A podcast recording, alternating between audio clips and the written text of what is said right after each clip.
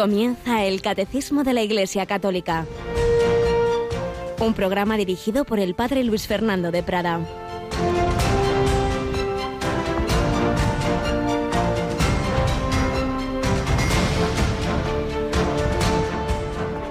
Oh dulce fuente de amor, hazme sentir tu dolor para que llore contigo y que por mi Cristo amado, mi corazón abrasado, más viva en él que conmigo, y porque a amarle me anime, en mi corazón imprime las llagas que tuvo en sí, y de tu Hijo, Señora, divide conmigo ahora las que padeció por mí.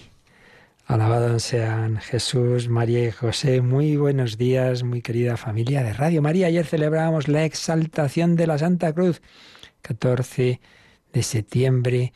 Es como una prolongación de esa adoración que el Viernes Santo hacemos de la Santa Cruz. Sí, queremos agradecer al Señor que nos ha redimido al precio de su sangre. Esa adoración, ese beso al crucifijo es, por un lado, agradecer a Jesús su amor, amor extremo. Nadie tiene amor más grande que el que da la vida por sus amigos. Pero es también asumir la cruz que cada uno de nosotros llevamos. Todo el mundo tiene cruz. Hay quien se piensa que se puede vivir sin sufrimiento, huir de él, llega un problema, no, este niño va a venir mal, lo quitamos de en medio, esta persona no quiere sufrir la eutanasia, vamos quitar... No, no, ya puedes huir del sufrimiento. Será físico, será psíquico, será espiritual, será por dentro, será por fuera. Ahí está la cuestión está en saberlo llevar con fe, con esperanza, con amor, con sentido, sabiendo que así será fecundo. Y eso es lo que hizo la Virgen María.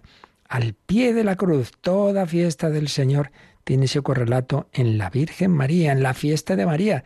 Si celebraremos la Navidad del Señor, hemos celebrado hace nada la Natividad de María, el santo nombre de Jesús, el dulce nombre de María, la ascensión del Señor, la asunción de María, Cristo Rey, María Reina. Pues bien, ayer exaltación de la Santa Cruz y hoy la Virgen Dolorosa, María al pie de la cruz. Luego durante el programa escucharemos una de las versiones del Stabat Mater, donde he tomado, por cierto, unos párrafos que tenemos como secuencia. Hoy podemos leer en la Santa Misa un texto precioso.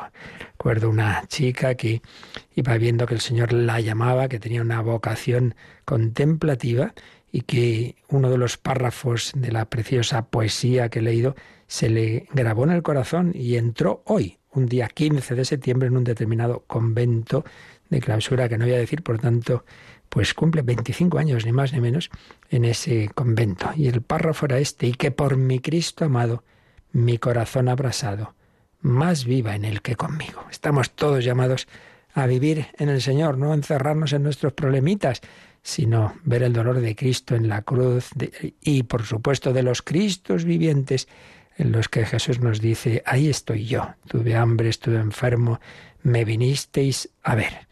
Bueno, y aquí tenemos un día más a nuestra querida Mónica Martínez. Buenos días, Mónica. Muy buenos días, padre. Pues sí, festividades en el mes de septiembre que son para reflexionar, para comenzar el curso con mucha energía. Claro que sí, y esta verdad con infinidad de matices de devociones populares, la dolorosa y la Virgen de los Dolores, María al pie de la cruz, que seguro que tú desde pequeñita pues también has tenido esa mirada a la, a la dolorosa. Sí, sí, desde luego que sí, que ha marcado mi vida y yo creo que si estoy hoy aquí es por ella. Claro que sí, no lo dudamos. Bueno, pues Mónica, después del necesarísimo descanso, ya estás ahí con el programa Entre Amigos, ¿verdad? Recibiendo también tantas llamadas muchas veces de, de los dolores, ¿verdad? De tantas personas, por si alguien no lo conoce, dinos una palabrita, anda, esto es así a, sorpresa, a salto, no te he dicho pues nada, me viene a la mente un carisma de esto. Pues ¿Qué es eso de entre amigos? Cuentan. Un programa que se emite todos eh, los días de lunes a viernes, vamos, de 3 a 4 mm. de la tarde, de 2 a 3 en las Islas Canarias, y que, bueno, pues recogemos esas llamadas de oyentes, sobre todo para esas peticiones de oración que luego cada oyente, desde Radio María también, eh, se recogen en las oraciones personales y se encomiendan. Y bueno, pues es un ejemplo más de comunión de esta iglesia. Sin duda, es una pues de los momentos principales en Radio María en que vemos esa mm. gran familia que se comparten alegrías, dolores. Ya os conocéis muchos, ¿verdad? Tú en cuanto oyes el teléfono dices, hombre, Es que hay muchas personas que ya llevan muchos años escuchando y contándonos eh, pues sus problemas y sus alegrías y, y, al final pues se convierte en lo que en lo que es la Iglesia, una gran familia. Y, y fíjese, padre, que mm. al final, pues como todo en la vida de fe, ¿no? Todo está relacionado. Hoy rezando laudes, me, eh, una de las antífonas me llamaba la atención. Nos decía, estemos alegres cuando compartimos los padecimientos de Cristo. Y mm. yo creo que también es una de las características del programa, ¿no? No quedarnos en la tristeza del sufrimiento, sino intentar eh, verlo con esperanza cristiana y dentro de los sufrimientos, pues poner esa chispita de alegría. Claro que sí, que eso lo haces tú muy bien. Pues el, trasfondo teológico es San Pablo cuando nos dice, para los que aman a Dios todo coopera bien, todo, todo, el, el, dolor, los distintos problemas de la vida. Pues nada, se lo pedimos a la Virgen María en este día que nos ayude a mirar con esperanza, con esperanza ella, claro, cómo no iba a sufrir viendo agonizar a su hijo, pero sabía que iba a resucitar. Pedimos esa esperanza a María, vida, dulzura y esperanza nuestra.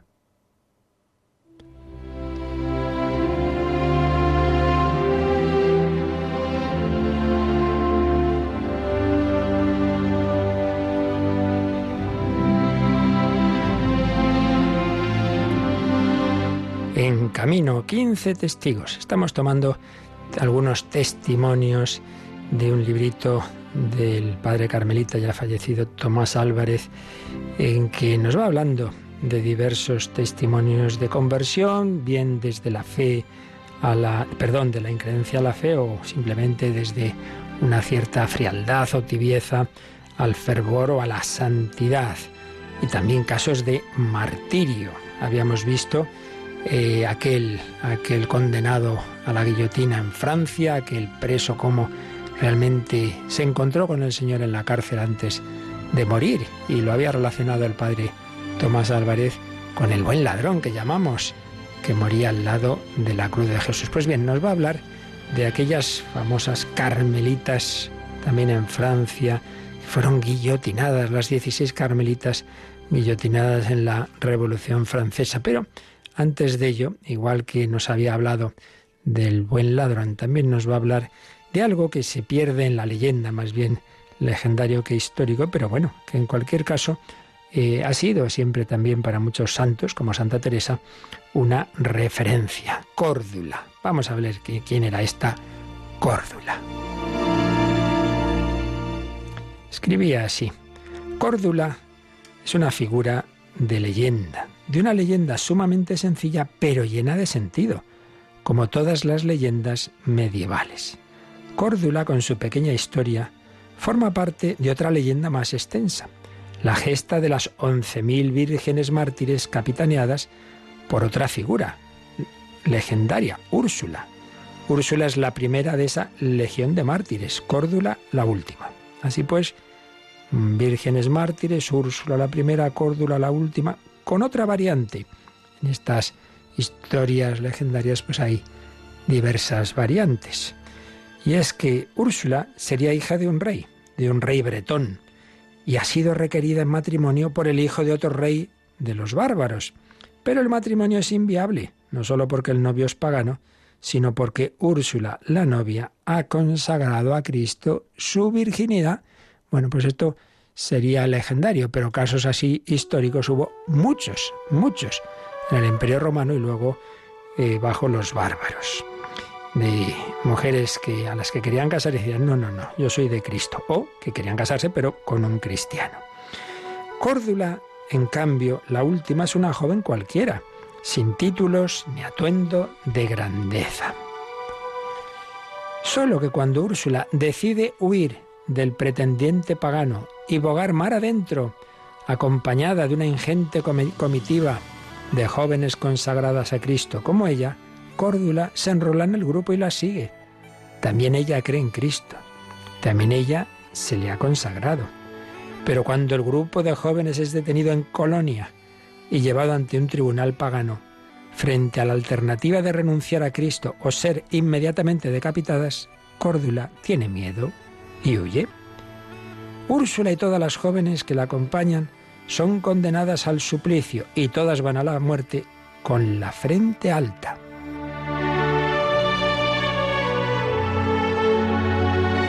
Es el momento en que Córdula recapacita, cae en la cuenta de su cobardía, le da un vuelco al corazón y se presenta ante el tirano para confesar su fe. También ella es condenada a muerte. Pero ahora tiene que afrontar el martirio sola, sin el apoyo de sus compañeras, sola y la última.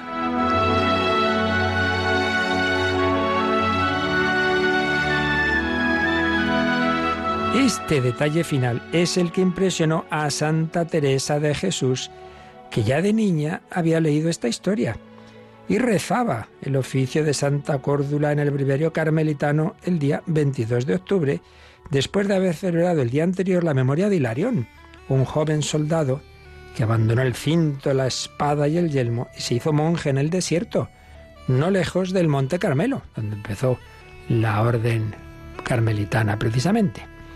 Teresa interrumpe el relato de sus fundaciones para recordar a Córdula así. No dejó de ser santa y mártir aquella virgen que se escondió de las once mil, antes por ventura padeció más que las demás vírgenes en venirse después sola a ofrecer el martirio. No es el caso de recordar la palabra de Jesús, los últimos serán primeros. Córdula es una convertida del miedo, del miedo a la muerte, aunque ese espectro de la muerte se le acercase revestido del gesto heroico y del atuendo coreográfico de sus compañeras que la preceden, gloriosas y entusiastas. No es difícil entrever la lección de fondo que los cristianos medievales vieron en esta leyenda de Córdula. Vivir en serio la vida cristiana no es cosa fácil. Quizás no es posible vivirla a fondo sin atravesar zonas o periodos de auténtico heroísmo. Y no todos tenemos temple de héroes. Ahí el miedo. Nos penetra el miedo. Se nos filtra como un fluido apenas perceptible. Y llega a envolvernos como una enorme tela de araña que nos paraliza. Madre mía, qué verdad es cuando, cuando hay personas que, que eso, que saben que ir a, a misa implica riesgo de martirio en tantos lugares del mundo y nosotros hoy pues nos da miedo ir a misa por si a la iglesia, por si me pongo malito. Es entonces cuando optamos por la fuga, miedo de testificar a Cristo en la vida o en la calle, miedo de ser cristianos con faz al descubierto, miedo a serlo de verdad en una sociedad inmersa en valores de signo contrario, por vergüenza, por temor a parecer buenos, porque ser cristiano ya no se lleva.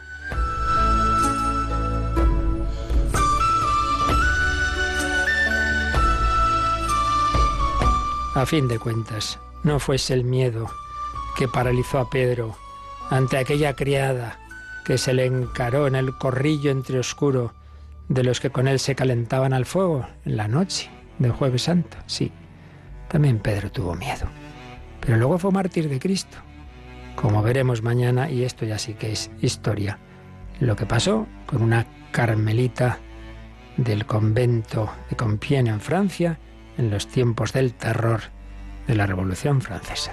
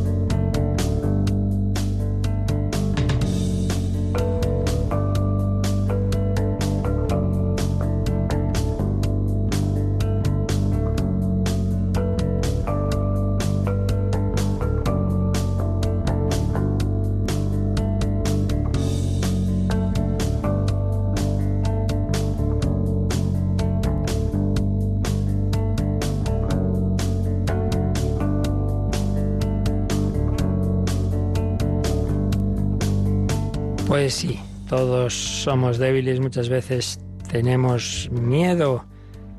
Simón Pedro tuvo miedo, huyó. Los apóstoles huyeron. Al final solo se quedó San Juan con la Virgen María al pie de la cruz. Estaba Mater dolorosa. Los demás habían huido, estaban muertos de miedo. Y después se encerraron en el cenáculo, muertos de miedo. Bueno, sí, sí, pero llegó Jesús resucitado, les dio la paz, la alegría, la esperanza. Viajaría 50 días después esa comunicación extraordinaria del Espíritu Santo. Y esos hombres antes muertos de miedo salieron por Jerusalén, por Israel, por el mundo entero anunciar la buena noticia y prácticamente todos murieron mártires. El primero, Esteban, aquel diácono, que de los siete primeros diáconos que, el Señor, pues a través de su iglesia, consagró. Por eso, lo que tenemos que hacer no es asustarnos de nuestra debilidad, sea el miedo, sea la ira, sea la pereza, sea la lujuria, sea la soberbia que todos siempre tenemos. Ahí tenemos esas heridas en nuestro corazón. Lo que hay que hacer es acudir al médico. Si heridas todos tenemos, debilidades todos tenemos. Pero vamos al médico, hombre, ¿qué paso están? Pues hay un médico del alma y del cuerpo. Nuestro Señor Jesucristo. No he venido a llamar a los justos sino a los pecadores. No necesitan médico los sanos sino los enfermos. Y las medicinas principales, no digo que las únicas, pero las principales son las que nos da a través de la acción de la liturgia de la Iglesia, particularmente de su columna vertebral, que son los sacramentos el primero, la puerta de todos ellos, el bautismo y el más importante, la Eucaristía. Pues bien, recuerdo que estamos entrando en esa segunda parte del catecismo de la Iglesia Católica en la que tras haber visto lo que Dios nos ha dicho, lo que nos ha revelado, resumido en el credo, hemos ido comentando en esta primera parte, la más extensa del catecismo, estamos entrando en cómo esos misterios, esas verdades, que no son verdades abstractas, sino misterios relativos a personas, Padre, Hijo, Espíritu Santo, la Virgen María, los santos, etcétera, como todo eso se nos comunica, esa acción de Dios, esa redención se nos comunica especialmente a través de la liturgia con la cual a la vez damos culto a Dios y recibimos la gracia que nos santifica. Antes de entrar en los números de esta segunda parte estamos haciendo una introducción. Hemos recordado, por un lado, la unidad de las cuatro partes del catecismo y, por tanto, la unidad en definitiva de la vida cristiana y la iniciativa de Dios enseguida tendemos a soy yo, soy yo el que hace las cosas con la ayuda de Dios, pero soy yo. No, Señor, es al revés. Es Dios quien quiere actuar en ti dejándole tú, abriendo la puerta y colaborando. Sí, pero la iniciativa de Dios. No elijas tú dónde voy y elijo yo los medios. No, Señor, ¿dónde quieres que vaya y con qué medios? Acción e iniciativa de Dios que nos habla. Revelación. Acojo esa revelación con la fe que se nos comunica, nos da su gracia, la acojo en los sacramentos, que me da la gracia, la fuerza para vivir en todo momento y circunstancia como Cristo, la moral cristiana. Yo no puedo, yo, pero ya no vivo yo, es Cristo quien vive en mí. Y todo ello en diálogo de amor, un diálogo cuya iniciativa es del Señor, la oración. Primera, segunda, tercera y cuarta parte del catecismo. Hemos visto que muchas veces tenemos una visión muy pobre de la liturgia, simplemente como unas ceremonias, unos ritos, y entonces pues tenemos que hacer esto, lo otro, unas normas, la visión esteticista o juridicista de la liturgia. Todo ello se queda en algo muy pobre. Y frente a eso hemos ido viendo ya pues los rasgos de, de fondo teológicos de un auténtico concepto de liturgia que, que ya iremos viendo según los números del catecismo, pero que ya vamos dando esas pistas. Por un lado, es la manera cristiana de dar culto a Dios que asume pues todos los esfuerzos de la humanidad en toda la historia de las religiones que, siempre ha intuido pues ese Dios del que venimos, al que vamos, eh, al que lo, lógico es reconocer que es, que es el creador, adorarlo por tanto como principio y fin de todo, como el absoluto, sí, acoge todo eso, lo bueno que tiene todo eso, pero claro, lo eleva infinitamente, porque el culto cristiano no es aquí hacer reverencias a un Dios lejano, sino que es entrar en Cristo, Cristo que habla con su Padre, y que no es una, una mera adoración, sino que es acción de gracias, es alabanza, es alegrarse de que Dios sea Dios, es, confianza, es petición, es amor en definitiva. El culto cristiano entra en el amarás al Señor tu Dios con todo tu corazón, culto a Dios. Pero también, decíamos, en esa acción litúrgica está la santificación del hombre. No me santifico por mis fuerzas, necesito la gracia de Dios. Una gracia, una comunicación en definitiva de la vida divina, del Espíritu Santo que Jesucristo nos ha obtenido con su redención. Pero esa reden, ese redentor y esa redención que se hizo hace 20 siglos, nos llega a cada uno de nosotros a través de la Iglesia y particularmente a través de la liturgia. Y aquí hay un tema muy importante que ya veremos con calma. El concepto de sacramento no es simplemente los siete sacramentos, no. El proto sacramento es la humanidad de Cristo. ¿Qué quiere decir? La palabra el sentido amplio de sacramento, algo sensible, algo que vemos, algo, algo o alguien que vemos y oímos, pero que nos comunica algo que no vemos, ni oímos, ni sentimos necesariamente, algo invisible. Cristo es un hombre, lo veían. Nosotros tenemos imágenes de Cristo. Sí, ahí hay algo sensible, ese niño Jesús, ese crucifijo, ese hombre al que veía Simón, Pedro, etc. Sí, pero a través de ese hombre se nos comunicaba Dios. ¿Quién me ha visto a mí ha visto al Padre. Porque sí, lo eres, como Tomás se postra ante ese, ese Cristo, esa humanidad, esas llagas, pero dice, Señor mío y Dios mío. Cristo es el proto sacramento. Luego el sacramento, el eh, digamos universal a través del cual Cristo actúa es la Iglesia. La Iglesia como tal, por lo mismo, vemos personas, vemos, vemos edificios, vemos agua, pan, vino, eh, aceite. Eso es lo que vemos, lo sensible. Pero, pero a través de esa Iglesia, a través de estas personas, me llega el amor de Dios. Aquel moribundo veía una, una monjita con un sari azul que lo estaba acogiendo, que lo estaba cuidando, que nadie le había que le había cuidado, le había amado y descubría a través de esa Madre Teresa, de esas misioneras de la caridad, descubría el amor de Dios. Y cuántos casos pues nos han contado y algunos de ellos pues nos han contado aquí en directo, por ejemplo, cuando era un seminarista el padre Christopher Harley, aquel moribundo que recogió en un basurero de, de Calcuta y que lo encontró lleno de gusanos y una situación lamentable y, lo llevaron a la casa de los moribundos, lo lavaron, lo, lo, cuidaron todo lo que pudieron, pero se moría, se moría. ¿Pero qué pidió antes de morir? El agua, el agua. ¿Que, quiere un vaso de agua? No, no, el agua de los cristianos. Sabía que para ser como esos que le habían acogido, se, se entraba ahí recibiendo el bautismo. Y entonces no había en ese instante sacerdote en la casa y el propio Christopher hizo su primer bautismo. En casos así cualquiera puede bautizar y le bautizó. Entró en la iglesia, se unió con Cristo y murió sonriendo porque había descubierto el amor de Dios a través de personas de la iglesia. ¿Veis? La iglesia, ese sacramento universal. Cristo, protosacramento, la iglesia, sacramento universal. Pero podemos decir que esto es como una persona que se acerca a otra, entonces ve que viene esa persona y luego le acerca el brazo y concretamente con sus dedos tira de ella. Bueno, pues Cristo se nos acerca y con sus dedos, los dedos son los sacramentos.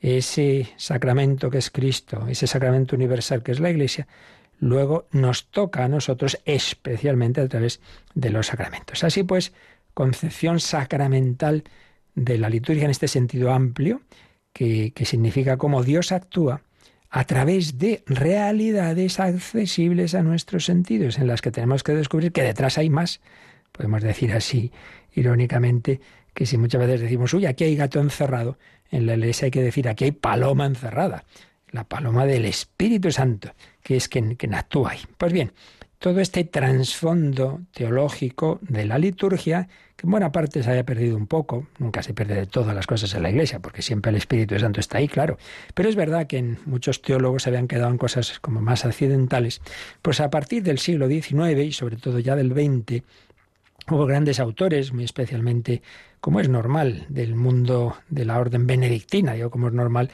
porque en el carisma benedictino la liturgia, el culto a Dios es muy importante, como es natural, pues habían ido recuperando esa gran tradición teológico-litúrgica de la Iglesia. Y es lo que estuvimos viendo ya el último día.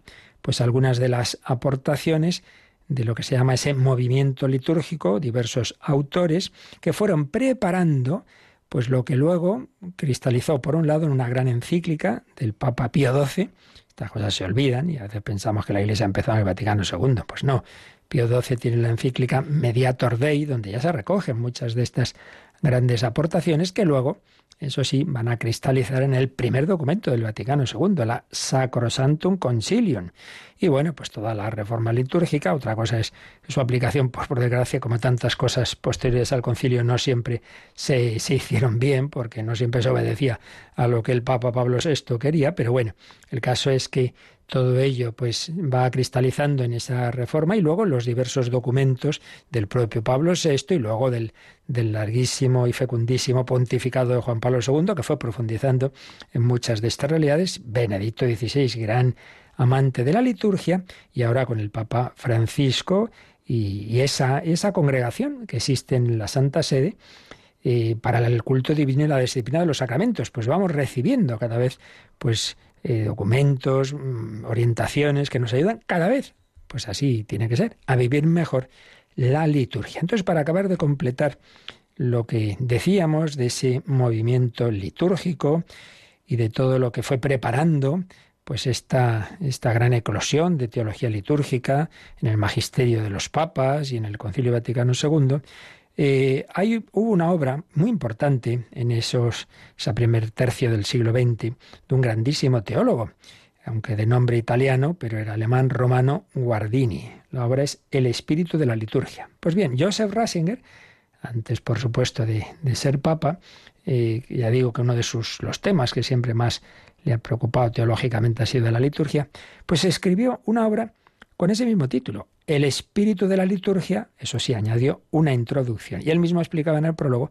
pues que quería, pues eso, rendir homenaje a aquella obra de Romano Guardini. Ya os decía que es un librito que vale la pena al que quiera profundizar en la verdadera espiritualidad litúrgica, su trasfondo, sin quedarse en los detalles ceremoniales, sino ir al fondo, pues que vale la pena. El espíritu de la liturgia, una introducción de Joseph Ratzinger. Pues bien, vamos a ver cómo esta obrita tiene a su vez dos introducciones, una de un teólogo, mi amigo de Joseph Ratzinger, Olegario González de Cardedal, y otra de quien fue obispo auxiliar de Madrid, que era un inmenso teólogo también, sobre todo un grandísimo conocedor de los santos padres de la Iglesia, Monseñor Eugenio Romero Possi. Vamos a coger de esas introducciones algunas de las ideas que dicen porque nos ayudan también a entender ese contexto del movimiento litúrgico, no por erudición, sino para irnos quedando con lo que realmente nos, nos interesa, para que nosotros también entendamos y, vivamos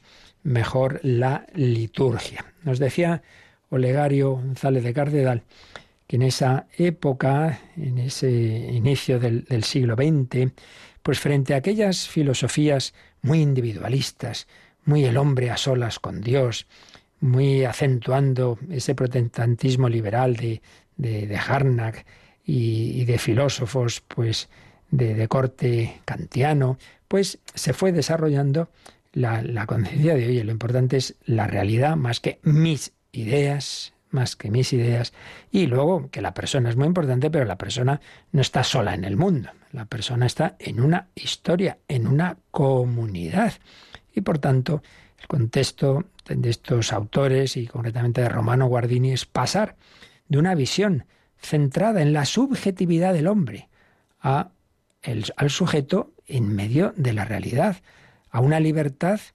que, es la de Dios, que nos hace ser, la anterioridad de la historia y de la comunidad sobre el individuo. No, no, el mundo no empieza conmigo, ¿eh? Algunos deben pensar algo así. Aquí empieza todo conmigo, no, hombre, no. Tú entras aquí en una historia, en una comunidad la primacía de la verdad sobre lo que yo con mi libertad hago, del logo sobre el etos. Yo, es decir, yo digo lo que me parece bueno, oiga, pero es que, esto no es conforme a la verdad, que esto no es lo que nos enseña la naturaleza humana, que esto no es lo que nos ha dicho Dios, ah, da igual, yo hago con mi ser lo que me da la gana, yo construyo mi identidad, por ejemplo, en la ideología de género. La soberanía de la belleza inseparable de la verdad el no reducir el sentido a la eficacia. Mire, hoy con la técnica podemos hacer lo que nos dé la gana con, el genoma, no sé qué, no sé cuántos, entonces lo hacemos. Oiga, todo lo que técnicamente se puede hacer es, es bueno moralmente. No podemos subordinar las personas y lo que en sí mismo es bueno a lo útil. No, pues en ese contexto de ir superando, ir superando esas visiones muy subjetivistas. Y por otro lado, se fue viendo cómo la religión es algo que está en la historia siempre, algo primigenio, algo constitutivo de la existencia humana y que no se puede reducir, como es lo habitual en el enfoque del, gran filósofo de la Ilustración, Immanuel Kant, a simplemente a una ética. Esto es muy habitual. ¿eh? Aquí yo estoy diciendo, siguiendo a González de Cardedal, las cosas en ese nivel, digamos, como muy intelectual, pero esto es muy concreto, muy práctico. Es como eh, lo típico de esos padres que dicen, bueno, voy a llevar a mi niño a este colegio de estos religiosos, porque a, mí me gusta que le enseñen buenos valores y tal, ¿no? Porque claro, es que si no la gente se va por ahí, los jóvenes entran en la droga y tal. Bueno, entonces, ¿qué hacen? Reducir la religión a una ética, a unos valores. Bueno, algo es algo. Pero claro, es que eso no es. Lo principal del cristianismo no es que luego tengo que ser muy bueno con todo el mundo, que hay que hacerlo, evidente, sino que es el encuentro con Cristo. Claro, eso falta. Le falta ese sentido de que el primer valor es reconocer a mi Creador, Señor y Redentor. Entonces ese descubrimiento del sentido de la vida, ese sentido que buscaba el joven rico, ¿qué tengo que hacer para encontrar la vida eterna? Pues ante todo seguir a Jesucristo. Así pues, el contexto de ese movimiento litúrgico es recuperar el, sentido del cristianismo no como una religión natural, sino como una religión histórica y de manera que en la Iglesia se prolonga y actualiza la encarnación de Dios. El cristianismo no es una mera doctrina, no es una ideología, ni es una mera ética, sino que el cristianismo ante todo es Cristo, Cristo vivo. Y Cristo vivo se me comunica de una manera muy especial en la liturgia. En Cristo, Dios mismo, el misterio de Dios, se introduce en nuestra historia. En él se nos revela el designio salvífico que tiene Dios para los hombres y muy especialmente en el misterio pascual, en la pasión y muerte de Cristo, escribe Olegario de Gonzalo de Cardedal, no asistimos solo a los sufrimientos de un hombre, sino a la pasión de Dios. Y recuerda una cita del Quijote, una obra profundamente católica. No, lo haré otra vez, Señor mío, por la pasión de Dios, que no lo haré otra vez, se dice en el Quijote, por la pasión de Dios. Se había calado en el pueblo cristiano, que es Dios el que está en la cruz. Cristo es el misterio, pero es también la esperanza de la, de la gloria. En Él esperamos y con Él resucitar. El cristianismo no es, por tanto, mera religión de naturaleza, no es resultado de una cultura, sino expresión de la manifestación definitiva de Dios en la historia personal de Cristo con su prolongación mediante una comunidad de fe, de celebración y de acción una comunidad que incluye realidades materiales, pan, vino, agua, aceite, y significaciones trascendentes, cuerpos y símbolos. El símbolo, el rito, la celebración no son cosas humanas ahí que nos inventamos, sino son memoria actualizadora del origen fundador de Jesucristo. Haced esto en memoria mía, es él el que cogió el pan, el vino. De esta forma se separa así el cristianismo de una mera metafísica de tipo idealista, kantiano, que, pone ahí una relación individualista del hombre con Dios. No, la historia real, el Dios hecho hombre, Cristo en la cruz, y con Cristo no nos olvidemos, la Virgen María. Pues así también nuestra historia cristiana, cómo ha ido plasmando en el arte, en todas sus dimensiones, también en la música, estas realidades, como esta de la cruz, como esta de María, al pie de la cruz, como lo canta y lo compuso Pergolesi.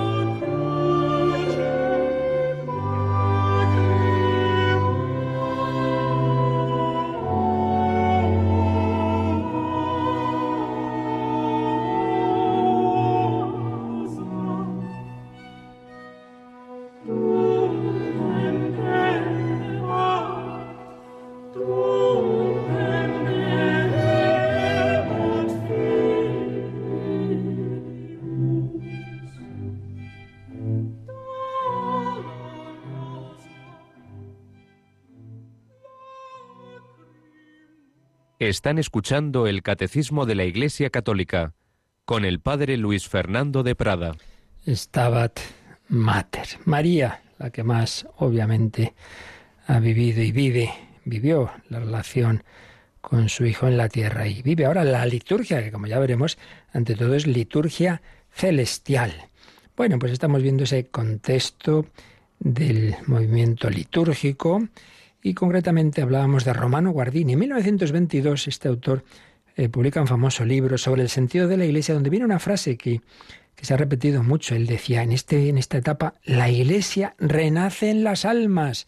Estaba redescubriendo ese sentido comunitario de la Iglesia, que no es la relación mía individualista, personal con Dios y se insistía en la conexión entre cristología, porque todo viene de Jesucristo, liturgia e iglesia. Cristología, Cristo, que actúa en la iglesia y la iglesia que fundamentalmente pues tiene su, su máxima expresión en la liturgia. Por tanto, la liturgia siempre supone superar la comprensión individualista del cristianismo, que la tenemos muy metida, en España desde luego mucho, porque incluso en los actos litúrgicos cada uno intenta eh, irse a su rinconcito y, no tener relación con, los demás. Y, yo no canto, aunque tú sepas cantar y, que no me digan de leer. Pues hombre, no, no, no puede ser. Formamos también, claro que sí que hay una relación personalísima de cada uno con el Señor. la comunión que tú recibes es la tuya, sí, sí, pero dentro de esa familia de la Iglesia. Renacimiento de la Iglesia en las almas. Dice González de Cardedal, si el cristianismo es la religión absoluta, lo es porque el absoluto con mayúscula se ha dado absolutamente a la humanidad mediante su encarnación en un hombre judío, hablando una lengua, religado a unos signos y prolongándose a sí mismo en unos apóstoles. Cristo es el universal concreto, es decir, claro, Cristo es Dios y como Dios es, es absoluto, es infinito, supera toda concreción, sí, pero a la vez se ha hecho concreto se encarnó y tuvo que escoger una época, una humanidad concreta, eh, en una cultura concreta, hablando unas lenguas concretas, la encarnación. Pues esa encarnación se prolonga en la iglesia. La iglesia lleva el Evangelio a la lengua del país donde llega y con personas concretas que se acercan a, a los que allí viven, pues intentando, pues, pues eso, desde, dentro, asumiendo, pues eh, el estilo de esas personas en lo que se puede para, para que los vean cercanos. Por eso, volviendo al ejemplo de antes, misioneras de la caridad, el hábito que se pusieron, pues en el fondo era simplemente un vestido de las, de las mujeres indias, con esa cruz, con ese rosario que, que indicaban su especificidad cristiana. Pues bien, este es el contexto del espíritu de la liturgia, de ese movimiento litúrgico, insistiendo en la importancia de la Iglesia, de la encarnación, de la visibilidad, de la sacramentalidad. Y también recuerda Sale Cardal esas expresiones que ya dije yo el otro día, muy importantes. Lex orandi, les credendi. Les credendi, les orandi. Y les orandi, les credendi deben llevarnos a la lex vivendi. Es decir, la ley de cómo, de lo que nosotros creemos, que hemos visto en la primera parte del catecismo, que es el credo, los diversos credos que sintetizan nuestra fe y bueno, pues todo el resto del magisterio de la Iglesia, la lex credendi, es lo que nos dice también cómo debemos orar. Si yo creo en la Santísima Trinidad y creo que el Padre, el Hijo y el Espíritu Santo son un solo Dios y que uno no es más Dios que otro, entonces yo digo gloria al Padre y al Hijo y al Espíritu Santo. No digo gloria al Padre y un poco menos al Hijo y al Espíritu Santo. No, porque la oración debe ir en conformidad con la fe, pero viceversa. Muchas veces en la historia de la Iglesia primero se ha rezado y luego eso que se rezaba dice, claro, que rezamos así porque creemos tal cosa. Y entonces después se ha definido algo. Esto pasó especialmente con la Virgen María. El pueblo cristiano creía en la Inmaculada mucho antes de que se definiera el dogma. Estaba ahí en, en el sentido común cristiano, en la oración, en la poesía también incluso, pero en particular en, esa liturgia. Eh, esto pasa, digo, en muchos casos. Les credendi, les orandi, pero les orandi, les credendi. Y si de verdad rezamos bien, celebramos bien la liturgia conforme a nuestra fe, tiene que reflejarse en toda la vida. Lex orandi, les credendi, lex vivendi. Bien, eh, pues si Romano Guardini fue uno de los autores importantes de ese movimiento litúrgico, pues ahora en, la época ya de finales del siglo XX, pues otro gran teólogo de la liturgia ha sido, sin ninguna duda, Joseph Rasinger, que escribe esta obrita con ese mismo título, ya digo, El espíritu de la liturgia. Y don Eugenio Romero Pose, lamentablemente desaparecido relativamente joven por un cáncer, un inmenso teólogo, como os decía, pues en su introducción destacaba algunos de los rasgos que, que Joseph Rasinger pues insiste en su en la concepción de lo que es la verdadera liturgia. Eh, una cosa muy importante, así como la fe no la inventamos nosotros, sino que la hemos recibido. Y por eso esas tonterías. De, no, a ver si ahora se reúnen los obispos y deciden cambiar la, se pueden cambiar las normas de la Iglesia, pero no, que cambien los dogmas. Pues ya puede esperar de sentado, porque eso viene de Dios. Bueno, pues eso pasa también con la liturgia. Hay cosas en la liturgia que son accidentales y cambian, vaya, claro, vaya que se cambie. Pero lo esencial no puede cambiar, porque viene del Señor. Por eso, por eso escribía Joseph Ratzinger, la liturgia no es una mera reunión o asamblea entramos en comunión con la Iglesia Universal sumergidos en la comunión de los santos, participando del encuentro eh, de Cristo con el Padre. Y decía don Eugenio Romero que a veces hay, hay quienes conciben la liturgia como un mecanismo montable y desmontable arbitrariamente, lo cual es incompatible con la esencia de la liturgia. No, la liturgia no es manipulable. Bueno, pues yo, a mí esto del ofertorio no me gusta, lo quito. Oiga, pero que, esto no es lo quito, que esto nos viene de, de toda la tradición de la Iglesia, que viene del Señor a su vez. La liturgia, escribía Eugenio Romero, no es propiedad del hombre, sino don de Dios. Por eso no se puede correr el riesgo de romper con el don entregado, con el pasado que nos lo ha transmitido. Rasinger va a exponer que la forma de la liturgia cristiana está determinada por la fe bíblica, como don que nos viene de Dios y no como un logro humano. En efecto, en esta obrita, que algo iremos viendo de ella, pero claro, no podemos verla entera, uno de los aspectos más bonitos es que nos va bien, nos haciendo ver cómo en la Biblia están los fundamentos y el origen de la liturgia. En la Biblia, pero también en la creación. Las grandes fiestas cristianas pues muchas de ellas, claro, proceden de las fiestas judías, la Pascua, Pentecostés, etc. Y las fiestas judías, a su vez, tienen dos orígenes. Ya lo veremos, aunque algo ya hemos dicho en otros momentos. Por un lado, de tipo natural. La Pascua, pues el primer origen natural de tantos pueblos es la primavera, el, misterio de la vida. En el invierno parecía que todo se había muerto, que, que ahí los árboles, los pobres ya pierden sus hojas y tal. Y llega la primavera y renace la vida. Bueno, pues en ese contexto natural, es el primer paso. El segundo es histórico. Es cuando Israel parecía muerto en la esclavitud de Egipto sin solución, o que llegaba el ejército egipcio en el Mar Rojo y a Dios muy buenas, pues no, Dios actuó. Y entonces esa Pascua, ¿verdad? Bueno, primero la Pascua en la salida de Egipto, el sacrificio de los corderos, pero luego esto que digo. Entonces, fundamento en la creación y fundamento en la historia. Y por supuesto, todo eso culmina en Jesucristo. Todo estaba muerto eh, todo había terminado mal un Viernes Santo, sí, pero luego eso desemboca en la resurrección. ¿Veis? Bien, pues este, esta obra de Ratzinger y bueno, todos los grandes teólogos de la liturgia nos hacen ver estas dimensiones, por un lado cósmica, porque la liturgia tiene que ver con la primera acción de Dios, que es la creación. No podemos separar las cosas. A fin de cuentas, los elementos materiales que usamos en la liturgia son de la creación, ¿no? El, pan es nos viene de ese trigo que Dios nos ha dado, el vino de, de, de esas viñas que Dios nos ha dado, el aceite, el agua, etcétera. Por tanto, nunca podemos olvidarnos de ese nivel natural, relación entre liturgia, cosmos, naturaleza e historia. Todo está ligado. Y el fin y la meta, no lo olvidemos, de la creación de Dios es la alianza, la amistad, el encuentro con Dios, que culminan en Jesucristo, encuentro de Dios y el hombre, en una sola persona divina, dos naturalezas. Y el culto verdadero es la expresión, como antes decíamos, del primer mandamiento, amarás al Señor tu Dios, ese que se reveló como el Dios único en el Sinaí, en el Sinaí. Pero claro, del Antiguo Testamento veremos que hay continuidad, pero también hay un salto en el Nuevo porque ahora ya lo importante no es el maravilloso e importantísimo templo de Jerusalén, sino el templo universal que es Cristo, el que fue crucificado, inmolado y que ahora está resucitado. Destruid este templo y en tres días lo reedificaré. El templo es Cristo, que nos quiere abrazar en el amor.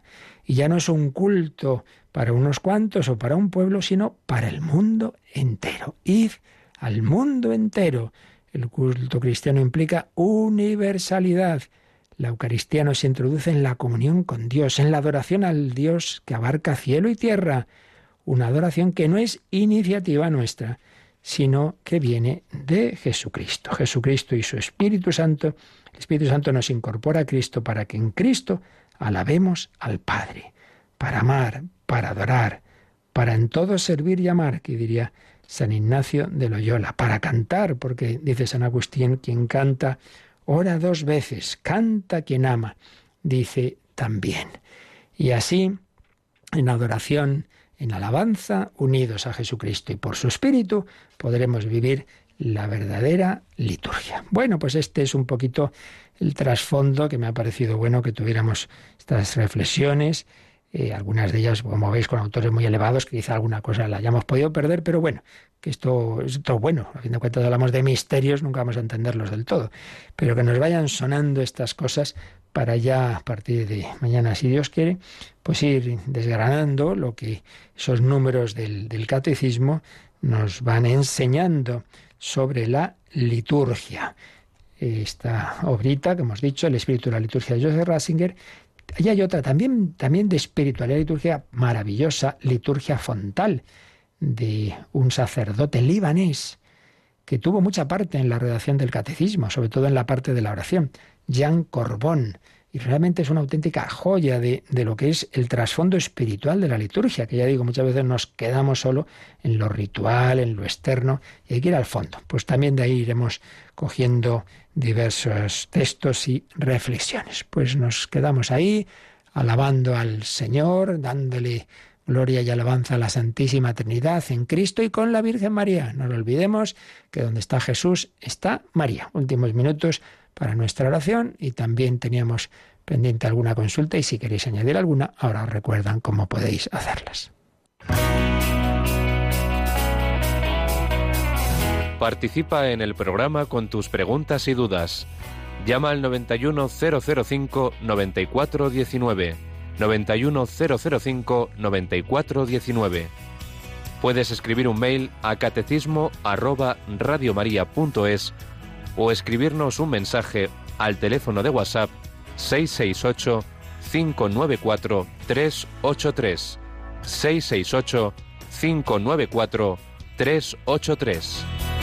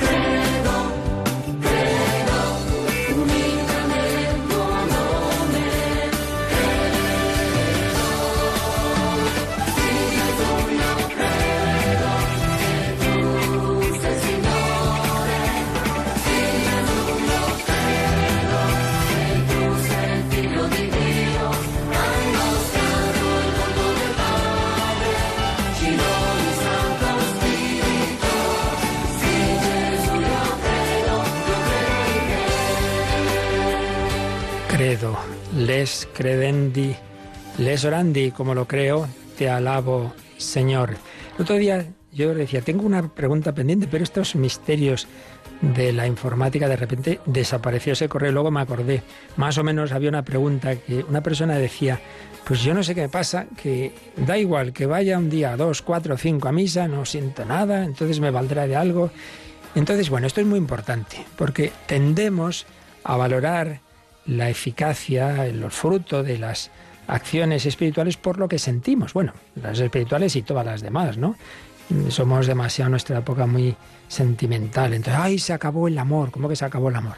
Sí, ya, ya no siento lo que sentía con mi mujer hace 20 años. Pues sí, claro, normal. Sentimiento es variable, pero el amor es algo más serio, más profundo que una emoción, como dice José María Contreras, que unas mariposas en el estómago. Bueno, pues algo así podemos decir de, del aspecto de la relación con Dios, y lo han hablado tantos autores espirituales.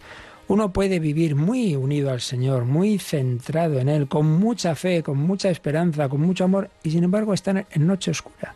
¿Y cuántos santos? Bueno, la Madre Teresa, la vuelvo a citar hoy. Hemos sabido después de su muerte, por sus escritos, que realmente, por mucho por ese amor, a pesar de ese amor tan grandísimo que tenía Dios y esa fe que movía montañas, y sin embargo no sentía nada durante muchísimos años. Bueno, prácticamente medio siglo. Se sentía como separada de Dios. No sentía al Señor, al que tanto amaba. Bueno, y sin embargo, vaya que si realmente tenía fe, esperanza y amor.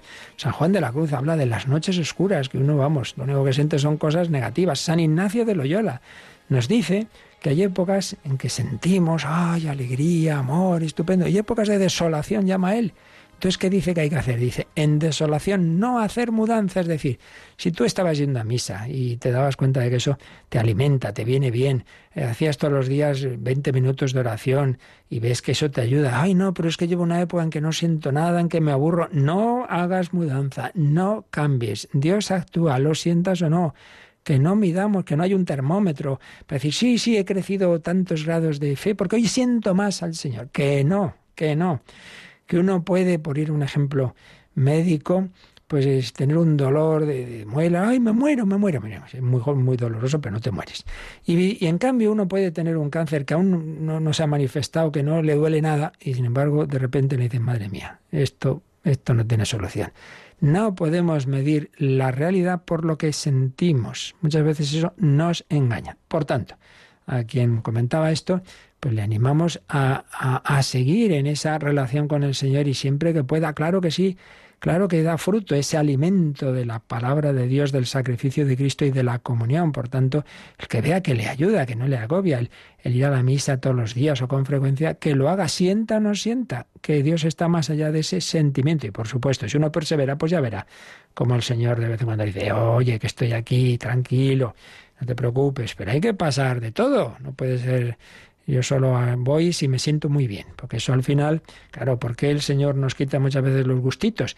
Porque si no nos hacemos como un niño caprichoso, que hay que darle siempre el caramelito, hombre, eso no, no nos educa. El amor tiene que madurar. Lo mismo que pasa en una amistad, en un matrimonio, pues hay que pasar épocas buenas y malas, y sufrimientos y disgustos, y miedo me da los que se casan y nunca se han discutido, hombre, que hay que pasar un poco de todo. Así que nada, a seguir adelante, la gracia de Dios actúa y muchas veces lo que se siembra no lo siente uno en el momento, lo, va viendo después en su vida.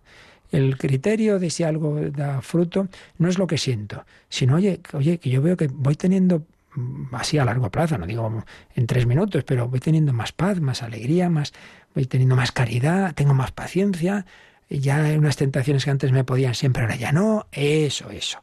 Eso es el criterio de que lo que de lo que estás haciendo en tu oración, en tu liturgia, va bien, no el si hoy lo siento mucho o poco. ¿De acuerdo? Pues nada, lo dejamos ahí y seguiremos, si Dios quiere, pues entrando ya en esta, en esta segunda parte del catecismo. Pedimos al Señor, el uno y trino, en cuyo nombre siempre empezamos y acabamos las celebraciones litúrgicas. En el nombre de la Trinidad, pues también terminamos esta reflexión con la bendición que nos da la Santísima Trinidad. La bendición de Dios Todopoderoso, Padre, Hijo y Espíritu Santo, descienda sobre vosotros. Alabado sea Jesucristo.